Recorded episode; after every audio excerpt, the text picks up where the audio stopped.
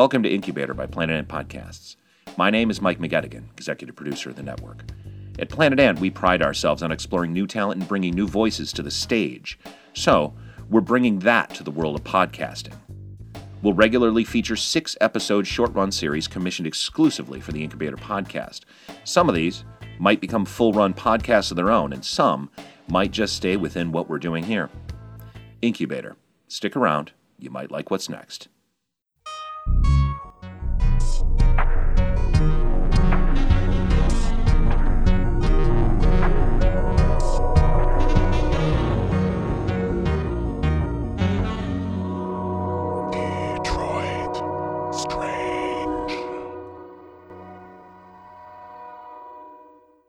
Okay, so we made it to episode two. That's pretty exciting. Yeah.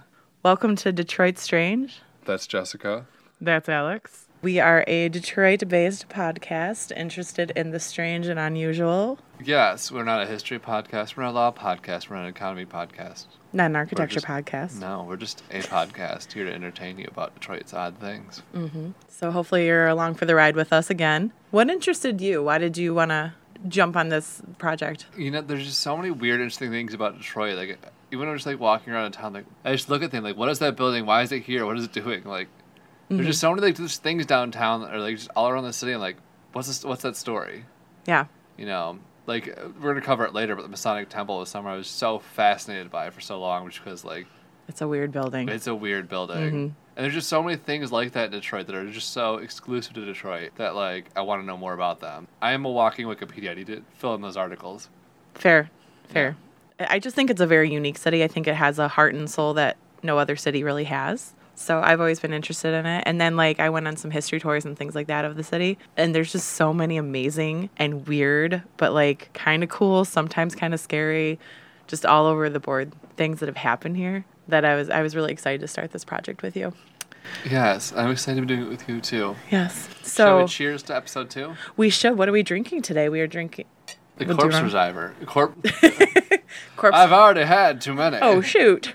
corpse reviver. We're bringing a corpse reviver, which has a nice apple taste. It does. I have actually not tasted it. I've only smelled it yet, so let's do that. Mm.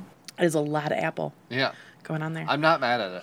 actually, today's drink makes a lot of sense with our subject matter. Ooh. Might involve a little death, and it might involve a little trying to revive that corpse. Sounds a little ooky spooky. A little bit. So, um, I don't know. Have you ever heard of a guy called Harry Houdini? No, just kidding. Oh, Yeah. well, then I've got a story for you, my friend. So today, I don't know a ton about him to be honest. Though I know like he like would lock himself in chains and shit Mm-hmm. and like disappear or something. I don't know. He's a magician, illusionist, is I think they call themselves these days. So yes, illusionist definitely. Uh, he was very against spiritualists, as we will find out, and so he actually died in Detroit. A lot of people do know I that. Have you too, heard that? Yeah. Sinai Grace Hospital. Maybe I don't know. My friend Molly works at a hospital, and she said that she, he died there. The hospital he died in no longer exists. Actually, Well, she's a fucking liar. Then. uh, the DMC does exist though on Are the we same allowed to swear? property. Huh? are we allowed to swear? I don't care. Okay. Yeah, All right. Cool. swear it up. All the swears. Awesome. Uh. Producer Patty is swearing okay. It's totally okay. I love that you responded with all the swears instead of swearing. Gosh darn right, you're allowed to swear. Oh, Darn toot. sometimes I talk like a 75 year old woman from the Midwest. Same. for for obvious reasons. So anyway, so he did die in Detroit. There's a lot of very inaccurate facts about it. So I've heard a lot of things. yeah, so I had always heard like he died in the Majestic. Like you go to a concert in the Majestic, Got somebody's like, "Oh man, did you know Houdini died here? Now we're in a concert. It's so cool." No, he didn't. He didn't even die anywhere close to that, or that his last performance was there. That's what I had always heard. But still, that was not his last performance. He was actually performing in a place that also does not exist. So a lot of these buildings have unfortunately been torn down. Like I said, there are things in their places though. Mm-hmm. So anyway, first of all, you should all look up a picture of Houdini. We'll try to post one somewhere. But what a smoldering look this man had. He's kind of giving me like Patrick Dempsey McDreamy right oh, now. Oh, for sure, for sure. Just a little history about him, because you know it's good to know their history too. He was born uh, Eric Weiss in Budapest. So this is interesting because his birth certificate actually says Appleton, Wisconsin.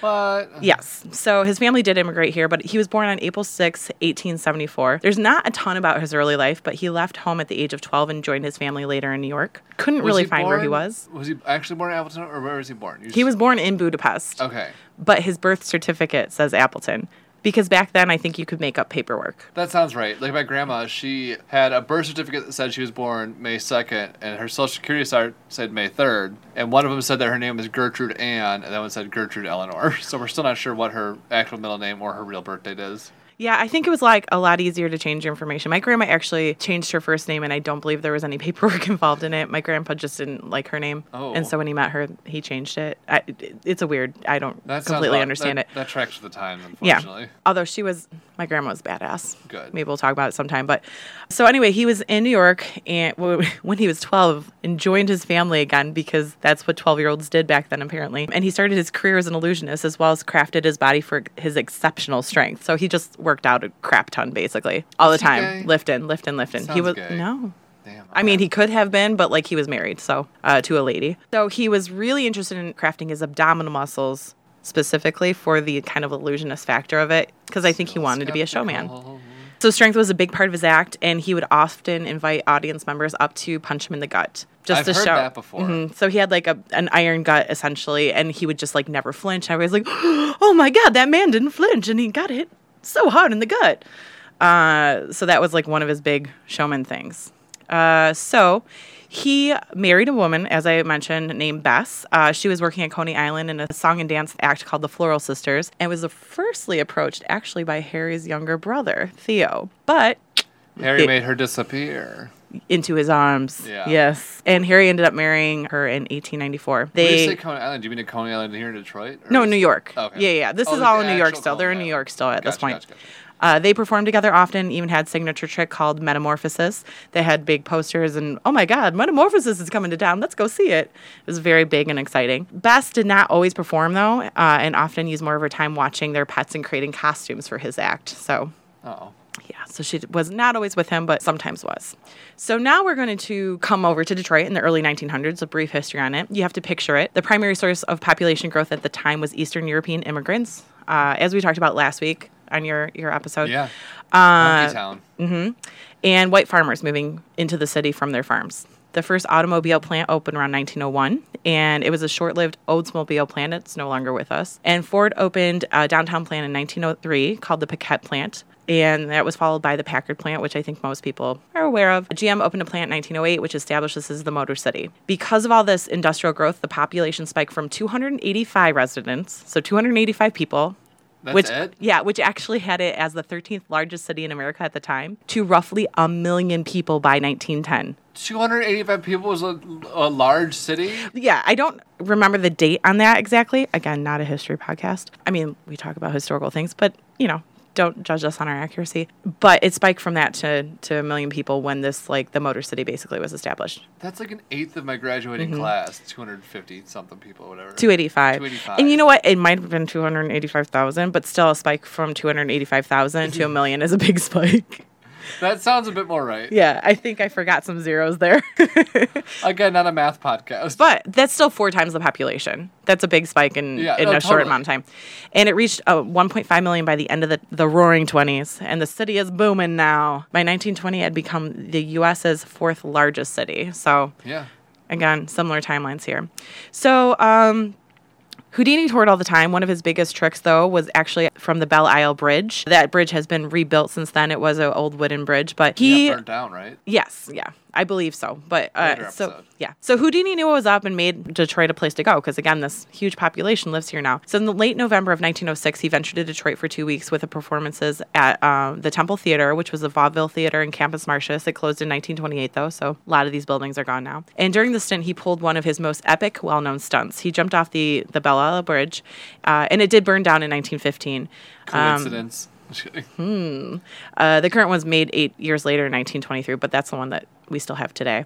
And he was handcuffed and his legs were bound. Now, some people even claim that the river was frozen. We'll get to that later. When he did it, there was a hole cut in the ice, but this fact is not corroborated in any way, shape, or form, and is most likely untrue as I looked up the temperature in November of 1906, and the average temperature was 39.6 degrees, and rivers don't freeze at 39.6 degrees. No, they move. They gotta, you gotta be real cold for that. Yeah.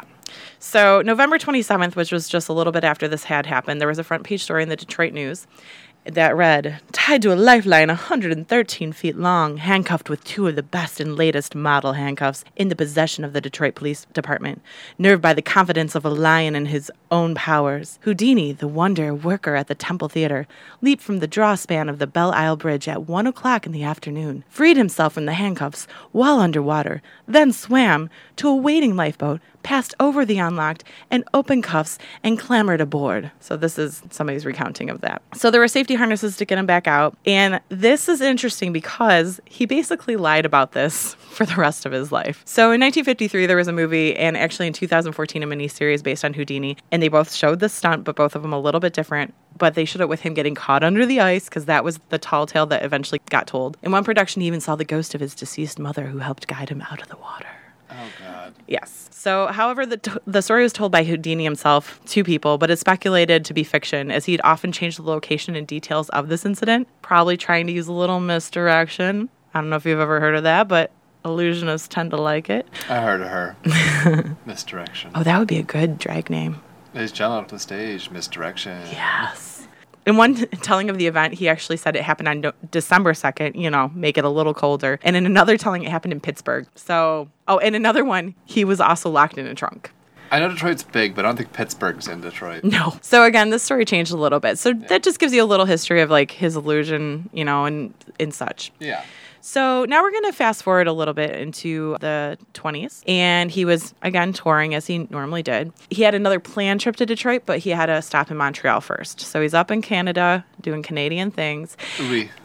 Wee wee. And he traveled to Detroit via train from Montreal, Canada. Canada. I can say Canada. Uh, while in Montreal, he had given a speech about spiritualist tricks because he was not really into the spiritualist movement. What he do you mean by wanted spirit, like the religion or spiritualism, like Ouija boards, that kind of stuff? Ouija boards, like people who could commune with the dead, bring back the dead, uh, any anything with kind of connecting with afterlife. You know what's bonkers? Hmm. The Ouija board.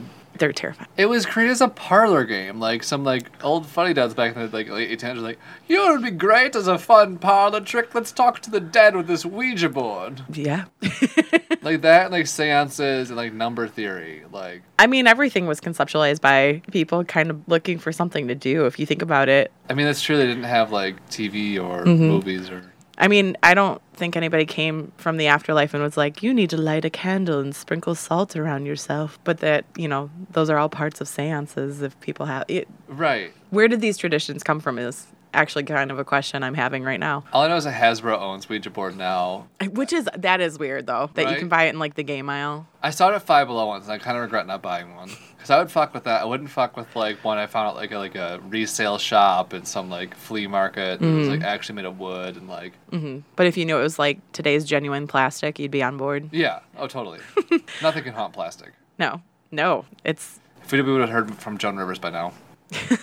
so he was he was giving this speech about things like of that nature at the Princess Theater in Montreal or he had a performance at the Princess Theater in Montreal coming up right after the speech on October 16th. So before his performance a group of college boys from um, McGill which was a university admired him and they paid him a visit in his dressing room. He was sitting down and one of the boys Jay Gordon Whitehead asked if he could punch the famous illusionist in the stomach as he had seen or, well, heard. I don't think he saw it, they didn't have TV, but he had heard about being able to do. Houdini complied and said yes and started to get up. However, his muscles were not tight at this point in time. So normally he would tense his muscles up for this trick. And since he was standing up, you can't really like do the same. He just wasn't doing it yet. right. But the young gentleman went to go ahead and punch him in the stomach. I have different numbers. Most sources say four powerful blows to the stomach were made by this gentleman. What a fucking dick! Like, can I punch you? Like, you usually expect they once. Like, goes pow pow pow pow. Mm, Yeah, exactly. And so uh, this kind of like knocked Houdini back for a second, and he had not braced himself. So he told him to stop. Like Houdini yelled stop, as one does when they're getting punched in the stomach. And then he performed for two and a half hours at the theater before jumping on his train ride to Detroit for his performances here. Uh, some people think that possibly he had appendicitis before these punches occurred. Again, with medicine, you know, and it where it was at that point in time, who exactly knows? Uh, so it's very uncertain. A doctor did state here, though, that the appendicitis could have been brought on by the blows to the organ as well. That makes sense. So he either had it beforehand or these punches, because the way he hit just really obliterated his appendix. So Houdini's like, well, that sucked. Whatever. I'm going to get on this train to Detroit. He and I believe uh, Bess was with him, so his wife was with him, with him, and he started to complain of abdominal pain and was seen by an onboard nurse. And the basically, yeah, on the train there was a nurse. Okay. I mean, different times. I mean, I don't know what American trains look like, so maybe they all. this is a Canadian train. They're better. Let's True. let's just acknowledge that. He saw this nurse and she was like, "Well, you don't look good, sir." So they radioed ahead to Detroit, and he was seen almost immediately and diagnosed with appendicitis at that point in time. Again, mm-hmm. nobody knows exactly when he got it, and he refused to cancel his show, which was at the Garrick Theater, where basically the David Stott building is in downtown. You can look that up if you'd like to. But he had a temperature of 104 degrees, but he's like, "No, no, no, the show must go on." So he was so sick he even passed out several times during his October 24th show. The man would pass out and then just get back up again and keep performing. Holy crap! Unfortunately, this was also his last show. Yeah. So after the performance, he went back to the Statler Hotel, which is where he was staying. He was attended to by Detroit's best physician, but his condition was unfortunately so severe that he was transferred to Grace Hospital. So it was called Grace Hospital, so it's not the same as today's. Yeah. Um, this was demolished in 1979, but it's located in the Midtown area by the DMC campus. Okay. Uh, in fact, it's basically, from what I've seen, their parking lot. Okay. is where the actual hospital- The parking lot. Yes, exactly. If you want to find Houdini, go. Well, we'll get to that later, though. Actually, um, people have tried to find him. So um, at Grace Hospital, it was discovered that his appendix had not only ruptured, but that he had developed. I'm not a doctor, so stay with me. Peritonitis Yeah, it's uh, inflammation of. Learn about this. during your MCATs. No, I I was a biomed major for three years. oh, I didn't know that. Yeah. Okay. I went to Japan to study medicine. Oh, and I then did came back and was like, I'm gonna study computers instead. But yeah, periodontitis. I'm pretty sure. Again, we're not a medicine podcast. I'm pretty sure that's an inflammation of the lining of the abdominal cavities. Yeah, bacterial infection of the membrane lining the abdominal cavity. Very good. A plus to you, sir. So it's similar to a staph infection, but it's interior.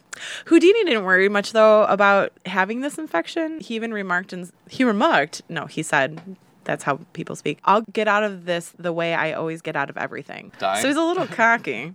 Well, his physician noticed that he was the best patient they'd ever had. Like everybody at the hospital basically loved him. And not, I don't think just because he was Houdini, but maybe. Uh, they said he fully understood the gravity of his condition. Dr. Kennedy, who was his attending, noted going on saying he was a perfect gentleman and patient. During his last few days, Houdini told Dr. Kennedy about his disbelief in spiritualism and about a promise he had made with his friends to try and communicate with them after his death. So because he didn't believe in it, he was like, you know what? If it's possible, I'll do it. I like that. Yeah. And he had stated, I am nothing but a fake, while you, Dr. Kennedy, do great things for your fellow man. So he was talking about his illusion. And Oh. uh, his last words to his wife, Bess, I found a couple different things. One of them said, I'm licking them, What? which I exactly like, I can't imagine that that was actually, but I read this article multiple times and nowhere else talked about his last words to his wife. So I kept it in there. But it was later to be claimed that he actually said a code to her for her to know that it was him from the afterlife. So a secret code that only she would know. But he was still alive, right? No, no, no. But he's saying like, if I can communicate with you past the dead, This is what I'll say. this is what I'll say to you. Which is why I think it's hard to find because it was a secret code.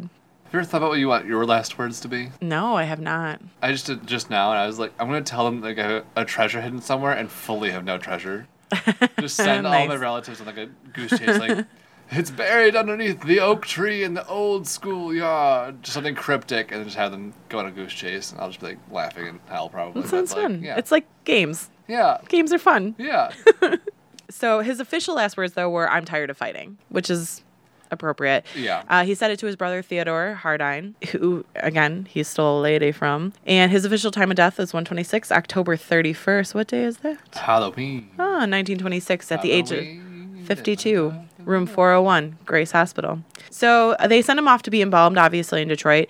And he was embalmed and stored in a bronze coffin with a glass lid from W.R. Hamilton and Company Funeral Home, which was on Cass Avenue. It is across from the modern day Old Miami. The building is still standing. It is no longer a funeral home. What's the old Miami? Oh, The the, old Miami is a bar, yeah. It used to be a biker bar in Detroit now. They do a lot of concerts and stuff. They have a really nice backyard area, actually, for just like sipping and talking in the summertime. Cass Avenue. Let's go this summer. Yeah, I think it's like Cass and Selden area. Okay. Um, it's, yeah, good time there. So he had actually created this coffin, though, for a trick.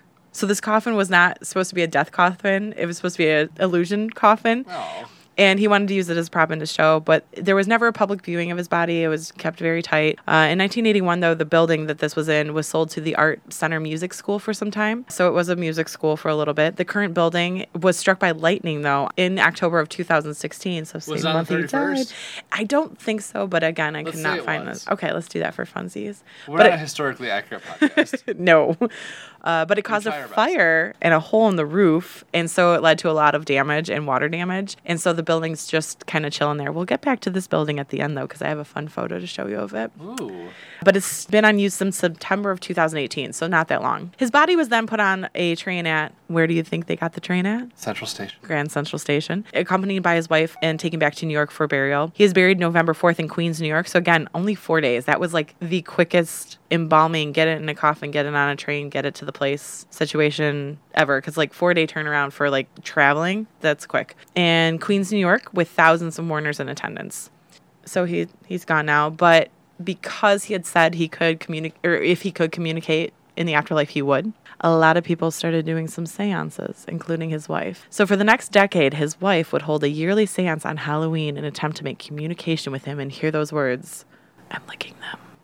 Although, again, I don't know that those were the actual words she was looking for. Some sort of I code. mean- Uh, this tradition was continued by illusionists and magicians for a long time after.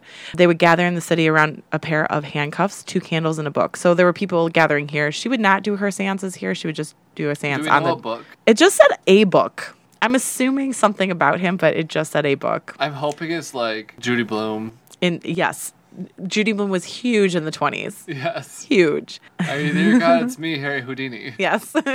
Perfect. Um, and then they would also put a portrait of him. Uh, there were people who would go into the room he had actually died in, 401 at Grace Hospital. And this would have been his ultimate trick if you think about it. You know, like he was an illusionist, so most of it was like sleight of hand, things of that nature. It would have been interesting because he did also spend most of his life like trying to debunk that this could happen. So on January 9th, though, the in 1930, the Detroit newspaper reported that Bess had received a secret code during the seance. This article is kind of a weird, convoluted one, but I'm going to read a little bit of it. Please, everyone, keep both feet flat on the floor. Mrs. Houdini appeared to be asleep. A convulsive twitching started the talk with the control spiritual guide, Fletcher. Hello, hello, Fletcher. This man is coming now, he says. Hello, Bess, my sweetheart. He says it's the code you and he used to use in the mind reading act. First of all, he says the word Rosabelle. Do you remember all that it stands for? Oh, yes, the plaintive little figure on the couch answered. She courageously sang the words of the song Rosabelle, sweet Rosabelle, I love you more than I can tell. Over me you cast a spell. I love you, my sweet Rosabelle, Fletcher went on. He's smiling now. He's showing me a picture, two curtains. I draw the curtain so, the secret code of ten words. One, pray. Two, answer. Three, talk. Four, then. Five, tell. Six, will. Seven, hurry. Eight, listen. Nine, look. Ten, hear. In the code, each numeral represents a letter of the alphabet. A is 1, B is 2, C is 3, and so on. Beyond 10, the numbers would be doubled. Worked out, the first word answer is B. Tell is 3, pray answer is L. Look is I, answer is V, and tell is E. Believe. The message that I want to give my wife is Believe, Rosabelle, believe. Is that right? The control asked. Yes, it is, Mrs. Houdini answered. So apparently the word believe was supposed to be this like trick thing that he had told her. So after this, this is a corroborated news report. Later, Bess admitted to being sick during the seance and after recovering fully, no longer thought the message came from her husband. So basically, she was like, I was just loopy that day. I just wanted to believe it. So she gave up. I mean, uh, considering that like late 1800s, early 1900s medicine was like, let's put heroin in cough syrup because it helps you stop coughing. yeah. Like, mm-hmm. so she was probably like high out of her mind or something. Yeah, and she basically said that she gave up the seances six years later after this in 1936 because she was just like, I've tried this for like, 10, I think it had been 10 years at that point. She was just Yeah. like, he he's not he he not coming back. It would have made her wait that long. She Yeah. was like, I want to debunk this, Yeah. so I would have. It, it, it could have taken him a few years to figure out how, but yeah. Right. So in 1930, she moved away from Manhattan. So actually, basically, right after this incident, to Hollywood and started to promote her late husband's memory with his manager and partner Edward Saint. On Halloween of 1926, they had conduct or 36, sorry, they conducted the final Houdini séance on the roof of the Knickerbocker Hotel in Hollywood, where beside a photograph of her late husband, she put a candle and claimed to have burned for 10 years. She died February 11th, 1943, so quite a bit later. Well, not a super long time, but a little bit later. But her family would not allow her to be inferred next to him because, What? well, he was Jewish and she was Roman Catholic, which is a little bit sad. They can't sleep forever together. Shade. Yeah. So since Houdini's death, though, we're going to go back to Grace Hospital where he died. Uh, it has been taken down and basically is located in the parking lot. A man named Bob Frank Jr., who was a former employee in the hospital, felt compelled to photograph and document the room Houdini died in. So he wrote a letter to there's a Houdini organization you can find online that he remembered taking photos and saw a bed made with a white woven bedspread over top of the pillow. However, after developing the photos, he noticed a messy, unmade bed with a newspaper lying next to a tray. Was it a signal? So basically, it was a very clean room, and he developed the photo. Like he remembered it being very clean. He developed the photos, and he was like, "That bed's unmade. Oh my god!" And there's a newspaper. That is weird. Yeah, it is a little weird. And actually, I have the photo of the unmade bed right here. So that's the photo with the unmade bed. There's a newspaper you can kind of see. Sorry, I'm trying not right there. That is weird. Yeah. That's so spooky, spooky. it's a little bit spooky. And then also, I have another little. You want to hear something else spooky? Course. Okay, so we're gonna go back to the place he was embalmed, the place across the street from the old Miami, this this building. In 2015, so not that long ago, an illusionist visiting Detroit had taken his picture in front of this building because who's not gonna go on the? If you're an illusionist, you're gonna go on the Houdini tour when you're here, even if it's by you. Yeah. Yeah. So they went to the funeral home where he was embalmed, and when they zoom in on the picture, it looks like there's a guy in the window. I'm not gonna tell you who I think this guy in the window looks like, but it looks like more like a different famous figure to me. But do you see in the middle here? Yeah. Do you think it kind of looks like it's either Hitler or like maybe like it's someone with a mustache? Charlie Chaplin, maybe? Oh, it does look like Chaplin. It looked like Edgar Allan Poe to me a little bit. Oh, I see that now. that Yes. you say that. Yes. So, but it does look like a person in this window. So again, a little ooky spooky, a little bit weird there. Yeah. Uh, we're gonna show it to producer Patty a little bit. We'll post it on our Instagram too. I'm gonna try to check the uh, royalties on that too to see if we can share it or not. Closed, right? It wasn't in operation. No, this is an abandoned building at this point in time. Ooh, that's ooky spooky. Yeah, so it is a little bit strange. So that is uh, the death of Harry Houdini as it happened in Detroit, Michigan, and the seances that followed. I have a, a couple different sources. I actually have a lot because it's all over the place, uh, including mlive.com, 99wfmk.com, motorcitymuckrakers.com, upi.com, wildabouthoudini.com, lawstory.net, detroit1701.org, michiganotherside.com, houdini.org, magicdetective.com, and Wikipedia. Did you watch? I guess they they did a drunk history about Detroit, and he was in it, I believe. You know what? I did see that episode. I did not even think mm-hmm. about rewatching it for this episode, although I probably should have. We should watch the episode. Yeah, there were some uh some some of our locals from our community that were in that episode Oh, too. Yeah, really? a little bit. Uh, when they were like in the bars and stuff like that in it. Yeah. I love that. Yeah. Houdini. That was a fascinating story and ooky spooky. I like that. A little bit. Yeah. When I first got into it, I didn't think I was gonna find that much on it, and then I started going a little deeper I mean, and deeper, and I was like, Harry oh. Houdini, like you're gonna find something because it's such Mm-hmm. a big name. Well, and I was really intrigued just because like I had heard of it, but I knew nothing about the actuality of it. Yeah. It was all very different from what I was expecting. Yeah, so so we should probably wrap up this episode. So let's do our two truths and a lie. Sounds good to me. Okay, I'm gonna I'm gonna pass it over to you to start. All right. Okay, here we go. Uh, I fell down the Spanish steps in Rome. I won an arm wrestling contest in Tokyo, and I won a dance contest in France at a cabaret. Paris, like they do like the, The Moulin Rouge. But the other one. Like what's what's like the category of that? Is that the cabaret? I think so. Okay. Yeah. So I won a dance contest at one of those. The first one. That's true. Dang it, I, I- lost. I bought these sandals that were had like a leather bottom. Mm-hmm. They uh, were, had no grip and had been raining in Rome. Oh, I imagine that's really slippery. Especially when you're wearing shoes that are leather on the sole. Yeah. So I like slipped and fell on the on the Spanish steps. The lie was um that I won the arm wrestling contest in Tokyo. I lost. Ugh. I'm not That's a, a I'm not a strong man, but I was at this bar called Memories in Shinjuku, which is like the nightlife district of Tokyo. Mm-hmm. And my friend Robin knew someone who worked there named Subasa. But yeah, so he DJed at this bar and they did um, arm wrestling contest, and I was like 19 and I lost Oh. tremendously. Oh. But I did win the dance contest and I won Oh. a T-shirt. I didn't doubt that for a second. It was That I was a giveaway. It wasn't tough. That was a freebie for me. right. It was wasn't tough competition. Nice work. So I guess it's my turn. Um, mine's gonna be a little more niche this time. So let's see here. These are things that make me cringe. Nails on a chalkboard. okay. The sound of two dry napkins rubbing together. Interesting. The sound of styrofoam rubbing against other styrofoam. Oh, I hate that. So I think that's the truth. I almost want to say the napkins one because like nails on a chalkboard, like that's unpleasant for everyone, and styrofoam is just also unpleasant. Like the napkin one is too specific. But no, I feel like that might make it true then. I, you got to vote. I can't tell you the answer I until you vote. I'm gonna say the styrofoam one. Nope, really do hate that. Uh, the untrue one is actually nails on a chalkboard. Does not really bother me. Really? Yeah, but napkins rubbing together, especially like really dry, cheap napkins, cannot stand it. Really? It gives me goosebumps on my goosebumps. It stops me dead in my tracks every time. One time I went on this weird canoeing trip with like a camp. I went to a weird bike canoeing camp. Uh, so like we spent days like biking like 60 miles a day and then like we canoed like 15 miles down a river on like the last day or whatever camping and we went to pizza hut after i was like in high school we went to pizza hut afterwards on the way Pizza Hut. yeah, hey Pizza Hut. Hashtag not sponsored. And they all found out my napkin affliction because my friend was with me. And I had 12 teenage girls rubbing napkins in my face for Did you like, slap a hoe? I should have. I really should have. I cringed so hard. Like, I think one of the things I can't stand listening to is when people are chewing food, like really crunchy food, but like in a place like if it's like somewhere like a cafeteria where people are supposed to be eating fine, but like if it's in like a classroom or like an office where like I expect there not to be like loud ass chewing or like at least mm-hmm. like somewhat quiet, and people are just like, I'm like, fuck all the way off. I hate you.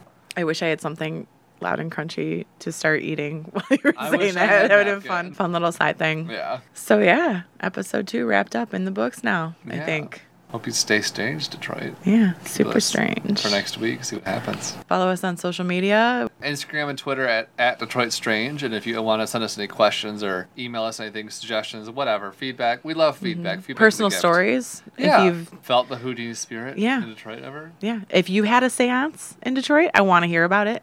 Even if you just want to say hi, email us at detroitstrange at gmail.com. Okay. See you later. Bye. This has been a production of Planet Amp Podcast, powered by Pinecast. Our theme song was created by Sax and Violence.